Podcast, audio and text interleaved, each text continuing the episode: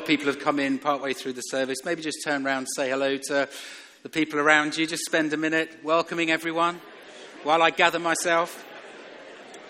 Thanks, Kat.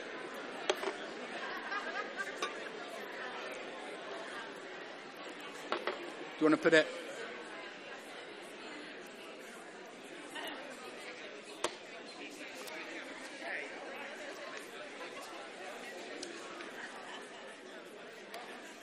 Great. that was it. um, I just want to warn you that uh, there used to be a nice little clock here that sort of showed you how long you were preaching for. So it'd stop you in time. And my eyesight is so bad I can't see that clock up there. So I just want to warn you, you know, I, I do allow heckling if you want to shout and say, right, enough is enough um, after 30 minutes. But my wife, but my wife, who's heard me preach before, has given me a watch to make sure, uh, make sure I keep to time. So, welcome everyone. My name's Phil. Uh, I've been coming to the church for, what, about four years now. Um, and before that, quite a while back, I, I, became a Christian in this church. So, got a wonderful heritage here. Um, and we're going to speak about Abraham. And you'll be aware, if you were here last week, that we've started a new study on Abraham. We've entitled it The Relationship God Wants. I mean, why are we studying Abraham? Paul gave us a great introduction yesterday. Uh, let's just go back to the, to the main uh, thing. You know, this man lived 2000 BC. He lived in the Bronze Age. Um, 4,000, you know, 4,000, 3,500 years ago, something like that. You know, what, what can we learn from this man who lived 4,000 years ago in the Middle East? Well, of course, the Bible tells us that he is the father of faith. The Bible tells us, tells us that he is the father of all who believe. And many of us learn good things and bad things, maybe, from our fathers. But we can learn a lot from Abraham. He is the father of Israel. You know, we'll, we'll find out that Abraham had a son, Isaac, really important part of the story. Isaac had a son, Jacob, and Jacob had 12 sons who formed the 12 tribes of Israel. So he's the father of Israel, the father of the Jewish nation. He's the father of those who believe, which is us, the fulfillment of the promise. So there's a lot we can learn from him. So we're going to spend a little bit of time, half an hour or so, just looking at Genesis 13. So if you recall from last week, Abraham had this amazing call from God. The call from God came to him, and God basically said, Look, go from your country, leave your family, leave your people, leave your security. Leave your people and your father's household and go to the land that I will show you.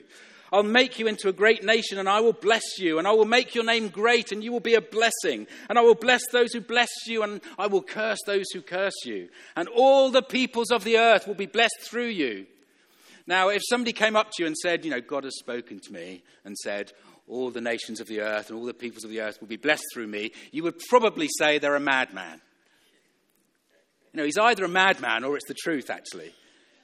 He left his family to go into the desert thinking that all people were going to be blessed through this man, Abraham.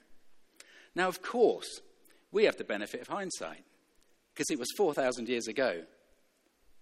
And we know actually he's not a madman because we know from the genealogy, from the family tree at the beginning of the Gospels, that he is the great, great, great, great, great, great, great, great, great, great, great, great, great grandfather of Jesus and all peoples on earth are blessed through Jesus. And that is the fulfillment of the promise. All people are blessed through him. So he has this incredible call from God, and he starts very, very well. So we're going to read this passage. We're going to start at the end of uh, Genesis 12. Let's bring the passage up, Pete.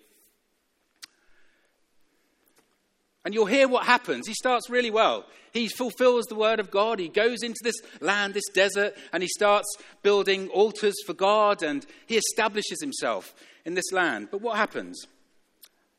Now, there was a famine in the land, and Abraham went down to Egypt to live there for a while because the famine was severe. As he was about to enter Egypt, he said to his wife Sarah, Now I know what a beautiful woman you are. And when the Egyptians see you, they'll say, This is his wife, and they're going to kill me, but they'll let you live. Say that you're my sister, so that I'll be treated well for your sake, and my life will be spared because of you. And when Abraham came to Egypt, the Egyptians saw that Sarah was a very beautiful woman. And when Pharaoh's officials saw her, they praised her to Pharaoh, and she was taken into his palace. Let's go to the next page.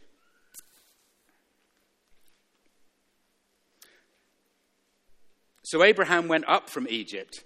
This is once he's left Egypt to the Negev with his wife and everything he had.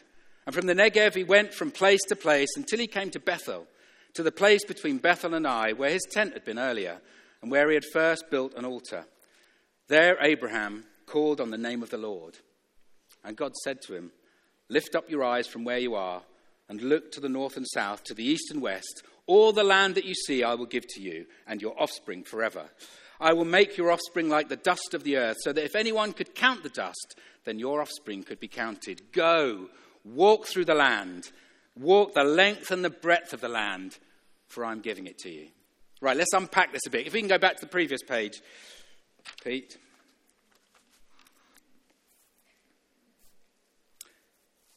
See, it's all going so well for Abraham. He fulfills God's promises. He fulfills God's word to him. Um, can we go to this slide? I just want to show you something because um, a few years ago I was asked at work to be part of um, a charity parachute jump. a charity tandem parachute jump. Not only that, a charity tandem skydive and then parachute jump. And uh, I was really up for it, and several of us were really up for it. And uh, we, got, uh, we got sponsorship in place, and we did some of the training. And then they made the mistake of sending me this promotional video. It looks something like this. Let's have a quick look at it.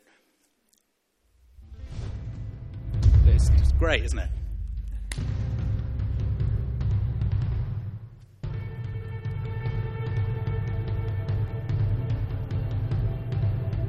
This is meant to excite you for skydiving.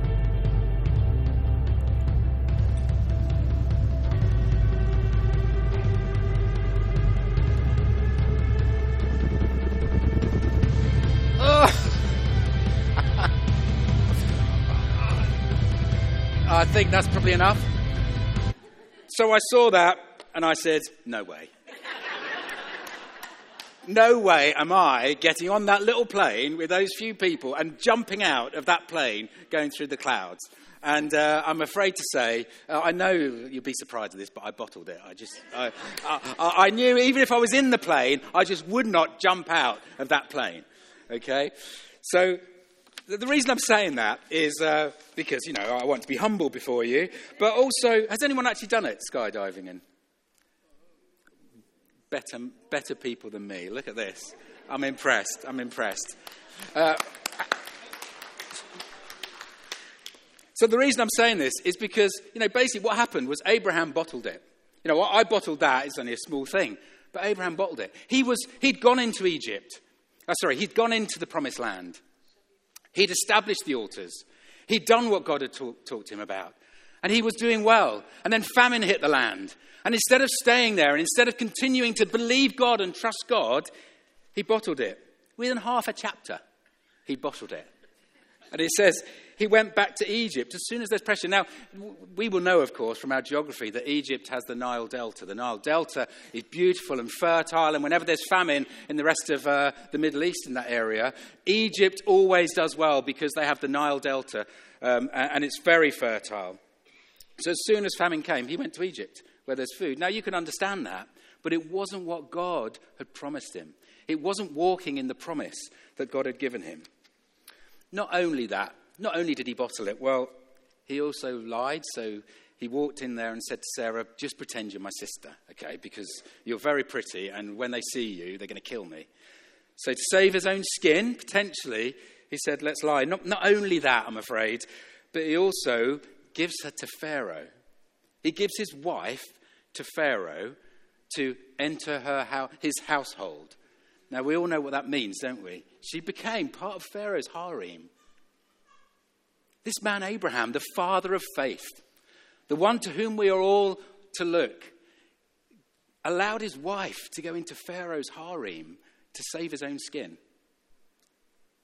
Not only that, he also accepted money from Pharaoh for his wife. So he, made, he was rich. He was made rich from Pharaoh because he took who he thought was Abraham's sister. So within half a chapter, Abraham has completely messed it up. And yet he's called the father of faith. Now, I want to say this the Bible is nothing if it is not honest about the state of people, you and me. And it's so good that when we read scripture and we read about the fathers, the patriarchs, the heroes of the Bible, they are real people with real problems and real flaws, and yet God redeems them. And God uses them. And I want to say that, that this is the reason the Bible speaks to us today. This is the reason we can listen and hear and be taught by people 4,000 years ago, because they are absolutely real and absolutely true to the sorts of people we are. And I'm sorry if that's not you, but you know, I've got to confess that is me sometimes. No, I haven't sold Anne-Marie yet into. Uh... but if the price is right.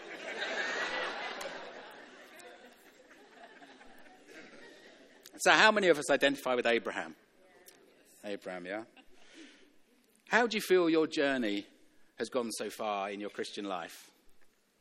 You know, you may have had a big calling, but does this story ring any bells? You may have you know, had amazing visions and Holy Spirit encounters and wonderful times on the floor with God. Whatever it is, you may have had scriptures and prophecy read over you. You may have all these things. But maybe you're in the same boat as Abraham. It hasn't quite worked out the way you expected. Certainly, maybe we haven't seen the fulfillment of everything we were expecting. Maybe God needs to restore our hope again. There is unfinished business with God. And what we want to make sure is we don't bottle it, just like Abraham did. And we make sure we move on. Maybe it's worse for you today. Maybe you're in a situation where you don't even know God. Maybe you've come here today, you think you're beyond the pale. You've gone too far, you've completely screwed up. You know, I don't believe anybody here has gone as far as selling their wife to, to Pharaoh, but, you know, you never know. Things happen to people. We are all flawed. And we come here today into the community of grace, and whoever you are, you are welcome because you come to grace. So we end chapter 12 with, with Pharaoh actually finding out that this is the truth. I think Abraham gets away with it really well here because Pharaoh finds the truth and actually expels Abraham from his country rather than killing him and keeping Sarah, which is probably what I would have done. Um, so Abraham has to leave Egypt with his family, and his calling, his family, it's all in tatters. What started so well is in tatters. And so we come on to Genesis 13, which is what I want to really talk about, is what does Abraham do? What does he do when the journey is not quite the way he had expected it? What does he do when he has failed himself, he's failed God, he's failed his family, he's failed his friends. What does he do? And I think we can learn three simple, powerful lessons, and there's no, you know, this is not highly complex here. Let's just look at the simple things, because in the end, it's simple.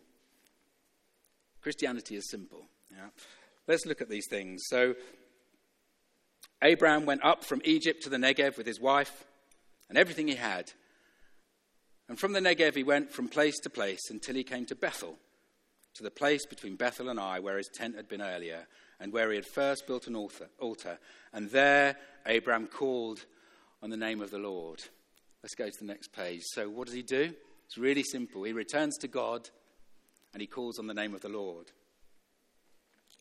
See, Abraham could have just gone back to his family, he could have gone back to his mother and father. He could have gone back to where he knew there was food and fertile land. He could have gone back when he was expelled from Egypt. But he didn't. He pressed in with God. So when the chips are down, press in and believe the promise. Yes? Our first response when things go awry is that we should return to Him. Now, it sounds simple, but actually it's really hard, isn't it? Returning when you've done something wrong returning to your partner, your girlfriend, your boyfriend, your, your husband, your wife, your family, it's actually really hard. I mean, I know from a small microcosm, I'm part of the cycling team here, the elite cycling team. And, uh, you know, I, you can probably tell I haven't cycled for about a year or so. Um, but they keep calling me to return, you know, come back to the team and we can go out and we go out uh, every Saturday morning and it's fantastic. But, you know, if you look at Simon Harding, you can see how easy he gets up the hills and how difficult it is for me sometimes. But I tell you what, going down the hills, it's better for me. I, I, I, I, don't, I don't know why that is. But no, you know, I've, I've resisted, as Simon knows, returning to the team because, you know, oh, it's difficult. Going back is difficult. Yes? So God calls us to return to Him. He called Abraham to return to Him. And you know what? It's God's heart. It's God's heart through the ages. It's God's heart through Scripture. Everywhere through Scripture, God's call is return to me declares the Lord. Return to me, declares the Lord, says Zechariah. Even now, declares the Lord, return to me, says Joel. Return to me, and I will return to you, says Malachi. They will be my people, and I will be their God, and they will return to me, says Jeremiah. It's God's call, it's God's heart, it's the purpose of Scripture, it's the purpose of the gospel that we would return to Him. And it's so simple, but it's so difficult to do. I could go on and on. It's the heartfelt call of God to a flawed people return to me. Return to me. And it's fulfilled in Jesus, isn't it? When Jesus said, Come to me. All you who are weary, all you who are burdened, come to me, and I will give you rest. So I'm speaking to those who feel distant from God today. And you know, we need this every day, every week, every month. We need to know that God's call through the ages is that we would return to Him because He is a loving, gracious God. And you know, the one thing that often stops us is guilt. You know, the prodigal son, the story of the prodigal son. I'm not worthy to be called your father, your son. I'm not worthy to be called your son. The thing that stops us is guilt. And I want to say this to each one of us who's a Christian there is no place for guilt in the Christian life. Because the Bible tells us that godly sorrow leads us somewhere. It leads us to repentance. It leads us to Him. It leads us to return. And we have no right to hold on to guilt. If you're holding on to guilt this morning, it's not yours to hold on to. He took our guilt. Jesus took our guilt. You know, there's a wonderful way the message puts it like this. But now, in a single victorious stroke of life, all three sin, guilt, death are gone. The gift of our Master, Jesus Christ. Thanks be to God. That's how the message puts it. There is no place to hold on to guilt, and sometimes it stops us and it's a barrier from coming back to God. But God's call is return to me. Godly sorrow leads to returning to Him, to repentance, and we give it to Him.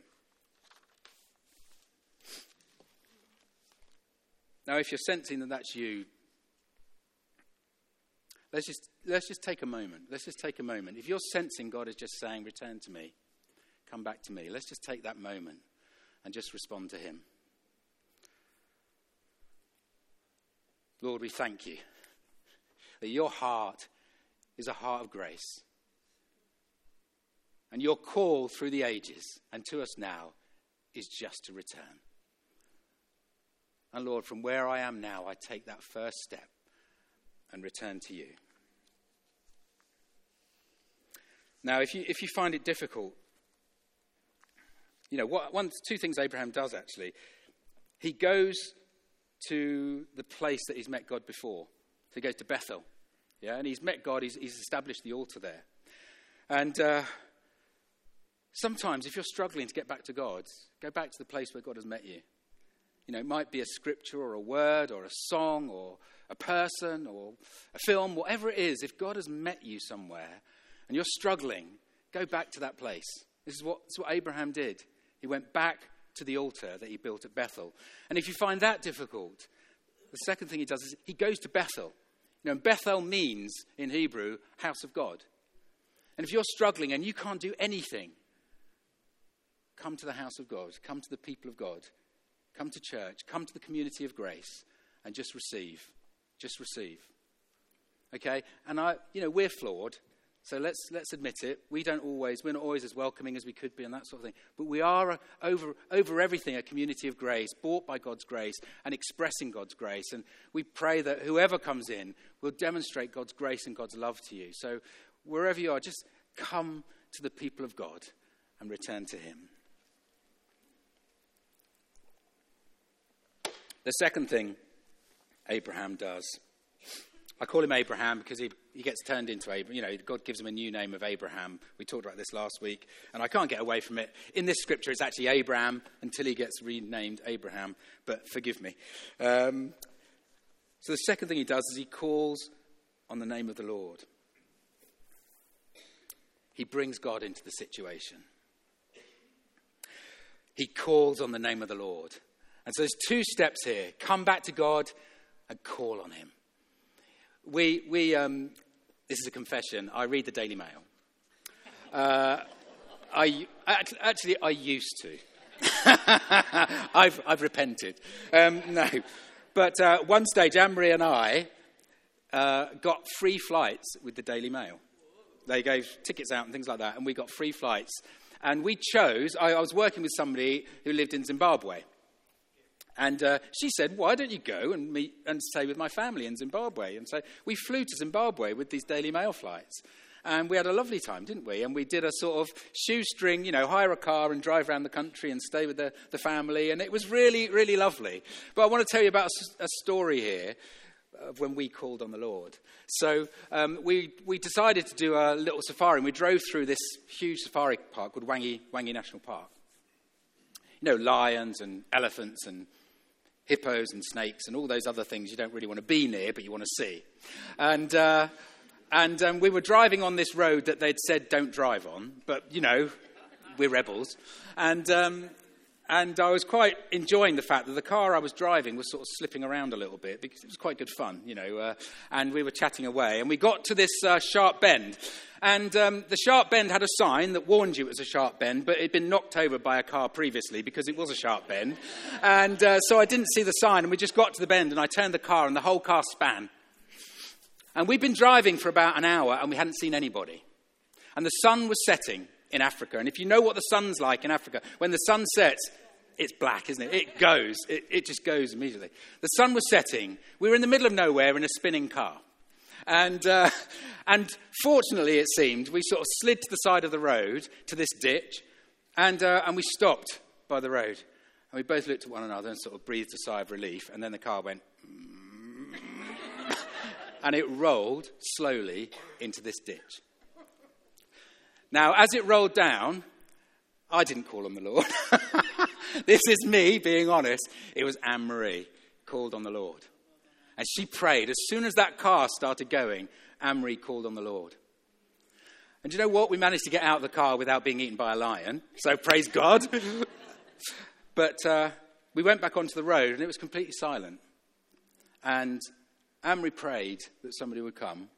And as she prayed, no, no word of a lie, we heard a car in the distance.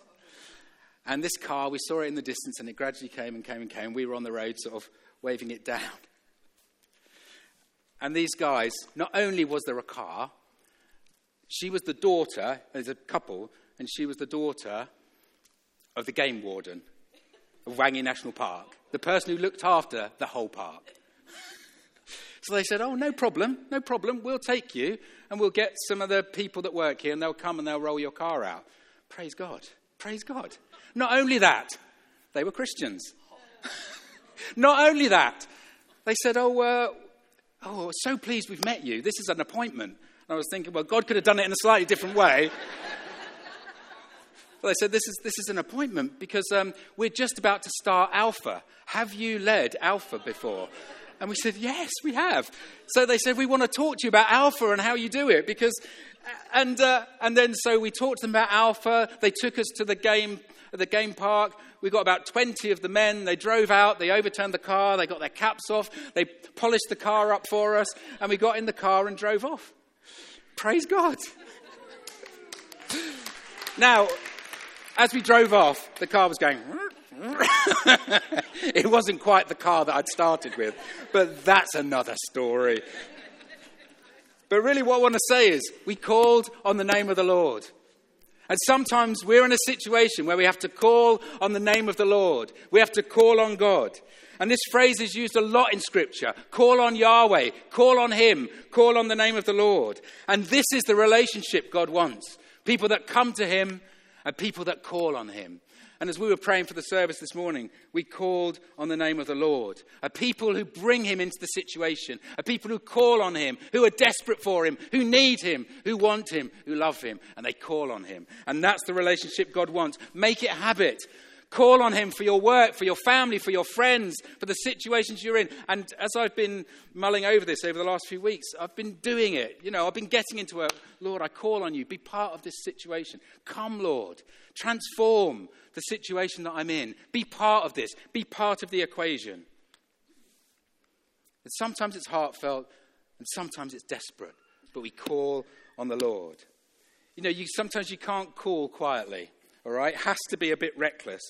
The psalmist says, My heart and my flesh cry out for the living God. I call out for God. And sometimes it has to be that visceral that we call out on Him. We're desperate for Him. I loved the scripture. I think I've used it before, but it's one of my favorites of blind Bartimaeus.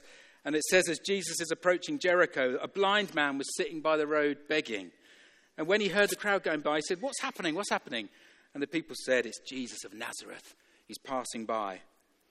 So blind Bartimaeus called out, the scripture says. He called out, Jesus, son of David, have mercy on me. He's a loud man, he has to be. And the people rebuked him and told him to be quiet. But the great, this is scripture I love the most. And he shouted all the more. And he said, Jesus, son of David, have mercy on me. And Jesus turned and said, What can I do for you? What do you want? And he said, Lord, I want to see. And the scripture says, Jesus said to him, Receive your sight, your faith has healed you. And immediately he received his sight and followed Jesus, praising God. And I'm sure he praised God loudly as well. But sometimes we need to be desperate like Bartimaeus, and we need to call on the Lord, and we need to say, This situation goes thus far and no further, Lord. We call on you, Lord, to be part of this situation, to bring an answer, and I'm sure that's what Abraham was calling out when he says he called on the name of the Lord. I'm sure he was saying, I need you, I've nowhere else to go. Fulfill your promise, Lord. Before any of the great revivals, if you read about them, they're pockmarked with people desperate for God to move and be real and be relevant and intervene and break through and rend the heavens and come down, Lord. And sometimes we just need to be more desperate like Bartimaeus, and call on the Lord. Spurgeon said, Before any great achievement, some measure of depression is very usual. Yeah? Sometimes you have to go through that of calling, calling, calling, and getting on your knees. And that's because that's the relationship God wants. It's a relationship. And you know, sometimes we shout at one another. Sometimes we're desperate for something to change and we shout, we call. And that's what God wants. So, two things then. Abraham returns to God and he calls on the Lord.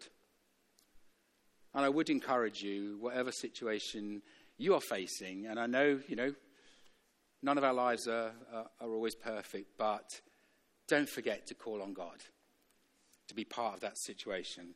I'll tell you a testimony in a minute, which is lovely, but the final bit is Abraham returns to God, he calls on him in desperation. And at that point, something amazing happens.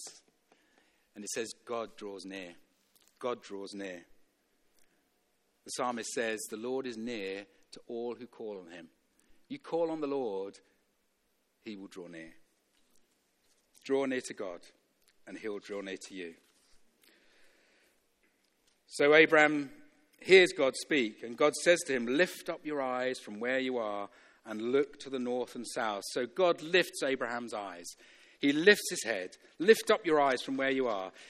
If you're in a situation this morning, return to God, call on him, and I promise you, he will lift your eyes. He will lift your eyes. You, O Lord, are a shield around me, says the psalmist, my glory and the lifter of my head. I don't have to sit ashamed. You lift my head. You know, when footballers miss a goal, they sort of oh, put their heads in their hands. You know, there's desperate. You, put, you sort of, your head goes down when you're defeated. Lift your head. Have hope, says God. Change your perspective. Renew your vision. You're ready to face the world. You're not defeated. You're in authority. Lift your head. Lift your eyes. Come. Stand tall. When you lift your head, you breathe in. Your, your chest goes out. My head is lifted. I'm in a different situation because God is with me and He is lifting my eyes and lifting my head. Don't hang your head in shame, says God. Lift your head. You're a son or a daughter of the living God. And I think this is a really tender moment. It's almost like God puts his hand under Abraham's chin and he lifts up his head and says, Look, I love you. You're a child of mine. Go, go into the land. Do what I've asked you to do. You're not defeated. And maybe some of us need that uh, gentle touch from God. Lift your head. Lift your eyes, said God. You're my child. Stand tall. You're ready with me to face what is coming. You have a bright future. You have a bright hope. You have a future and a hope with me, says God. So allow Him to lift our heads and give us that hope of His promise in our lives. And the second thing is, He sets Abraham's vision and sends him into the land. You can see here, all the land that you see, I will give you. So He lifts His eyes and shows him the land. I will make your offspring like the dust of the earth. Go walk the length and the breadth of the land. So when we come to God, we call on Him, we allow Him to lift our heads. He shows us the vision and He shows us the land. And I always think there's a, there's a parallel here with, with Acts chapter 2. You know, where Jesus says, you know, wait in Jerusalem when He leaves them, wait for the Holy Spirit to come. And the Holy Spirit will come and you will be my witnesses in Jerusalem, Judea, Samaria, and to the very ends of the earth. You know, and it's the, same, it's the same promise that he's giving to Abraham. Lift your eyes and go out into the land, north, south, east, and west. Go and walk the length and breadth of the land. And there's something about the Holy Spirit that's explosive. There's something about the Holy Spirit that's expansive. And when we're filled with the Holy Spirit, we expand and we explode. And these guys in that little room in Acts chapter 2 were sitting there in a, in a tiny little room waiting for something to happen. And the Holy Spirit falls and they explode on Jerusalem. They explode on Judea, Samaria, and the very ends of the earth. And the fulfillment of that one event is still happening. The Holy Spirit expands our vision when He comes. And I think that's what's happening here with Abraham. There's an expansiveness about it. And I've felt it at times. You know, I, I, you, sometimes uh, it's difficult, you know, reaching out and talking to people and stuff like that. But when you're filled with the Holy Spirit, you find it really easy. You know, and I think sometimes we need more of God's Holy Spirit to expand our horizons, expand our visions. And Paul tells us we are temples of the Holy Spirit. Jesus says, from our innermost being will flow rivers of living water. Corinthians, Paul tells us, Thanks be to God who always leads us in triumphal procession and through us spreads everywhere the fragrance of the knowledge of Him. We can hold our heads high. We can allow God to lift our eyes because we are temples of the Holy Spirit. We're filled with the Holy Spirit. Wherever you go, God goes with you. If you're a Christian today, wherever you go, God spreads the fragrance of the knowledge of Him through you. Whether you like it or not, that's what He does. You are a temple of the Holy Spirit. Let God lift your head and walk tall because you are a temple of the Holy Spirit. You are filled with God. And I'm not making up, it's just truth of Scripture. This is who we are. We're filled with God and we bring Him into the situation. God becomes part of the equation when we become part of the situation. We take Him, we carry Him with us. And that's what was happening with Abraham. You know, the guys at work, and I'm coming to a close here, but the guys at work once said to me, um, somebody just pulled me over and said, Do you know that when you join the conversation, it changes. Did you know that? And I said, well, There's nothing to do with me. I'm not sure they even knew I was a Christian. But he just said, When you come, the conversation becomes cleaner. You know, and that's because the fragrance of the knowledge of Christ comes through the fact that we are temples of the Holy Spirit and we carry him with us. So, as Christians, let's own the space that God is giving us. What is the land that God is giving you? Let's own it. Let's, let's, let's, let our, let's be filled with the Holy Spirit and allow Him to lift our eyes. It might be Amersham and the surroundings, it might be your family, your friends, your workplace. wherever it is, that's the land that God is giving you, and you carry him with you into the land as you walk the length and breadth of the land. We should be lifting our eyes, holding our heads high, and seeing the situations change for good and change for God. Now, I want to end with this story. Um, a friend of mine works for Youth for Christ, and this is just an example of what happens when we carry God into the situation. He works for Youth for Christ. We saw him a few weeks ago, and he told me a story that they had of something that happened with them. And they were working in a deprived estate in the southwest. It's known as a policing black spot. Uh, apparently, the, the gangs from the north come down and use it as a hub for dealing drugs and um, children as young as 12 in this place where they're working uh, are involved in drink, drugs, and violence. But they bring God into the equation, they carry him with them as they go into these situations. And uh, one of the guys befriended a lad called Jack on the estate, and Jack's dad had left when he was 12. His mum couldn't cope, and Jack very quickly got into drugs and alcohol to sort of numb the pain of what was going on and his health deteriorated. He got into petty theft to feed his addictions. He became aggressive at school and he stopped going to school. And this was the downward spiral of, you know, many, many kids uh, in this land today. And uh, this guy from Youth for Christ called Sam, he befriended Jack. And the way he showed God's love to Jack was that he went every morning to his house with permission of his mum. You know, he, he went every morning to his house. He made sure he got up. He made sure he got washed, made sure he got dressed, made sure he was fed, and he walked him to school every day just to make sure this guy had some structure to his life. And in that 10 minutes of walking to school, he shared the love of Jesus with him. And they talked about this. Now, there was one morning where uh, this guy, Jack, the, the, lad, couldn't, couldn't go to school. It was too, too much for him. And so um, they talked, they, he'd been given a Bible, they gave him a Bible. And this man that was working with him just opened it at Luke 15, the prodigal son. And they talked through the story of the prodigal son. And he explained that there is nowhere you can go which is too far from God, where he cannot reach out and find you. And this young lad, Jack, was reduced to tears as he understood the love of God for him in his life. Now, about a few weeks later, one of his friends um, was also a drug addict and developed a sort of psychosis from too much marijuana, too many party drugs, apparently. And um, he came from an abusive home. He had he carried a knife with him to defend himself, but he'd hit this crisis and he couldn't stop crying. He couldn't, he couldn't pull his life together. And this young lad, Jack, said to him, We're going to read the Bible together.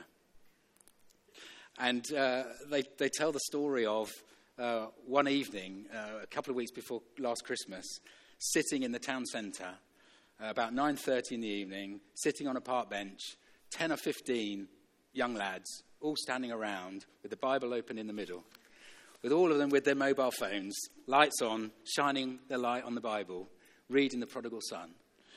And he says, he put his arm round his mate and just said, God can reach us too. Isn't that wonderful? Isn't that wonderful?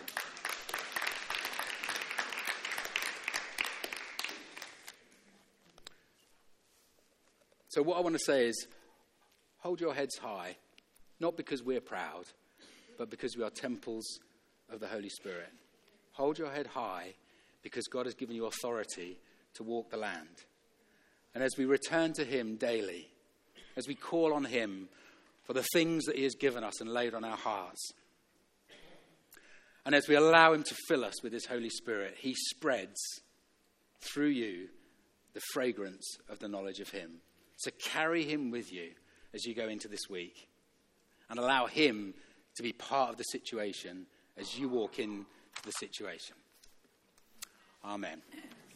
Amen.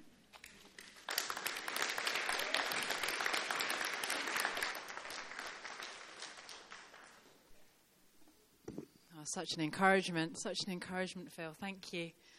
Yeah, I really would urge you to, you know, maybe maybe it's something you're going through, or maybe it's somebody else that's going through something. And just as Phil was sharing there, maybe it's about siding up with somebody or going alongside someone else who's, who's going through.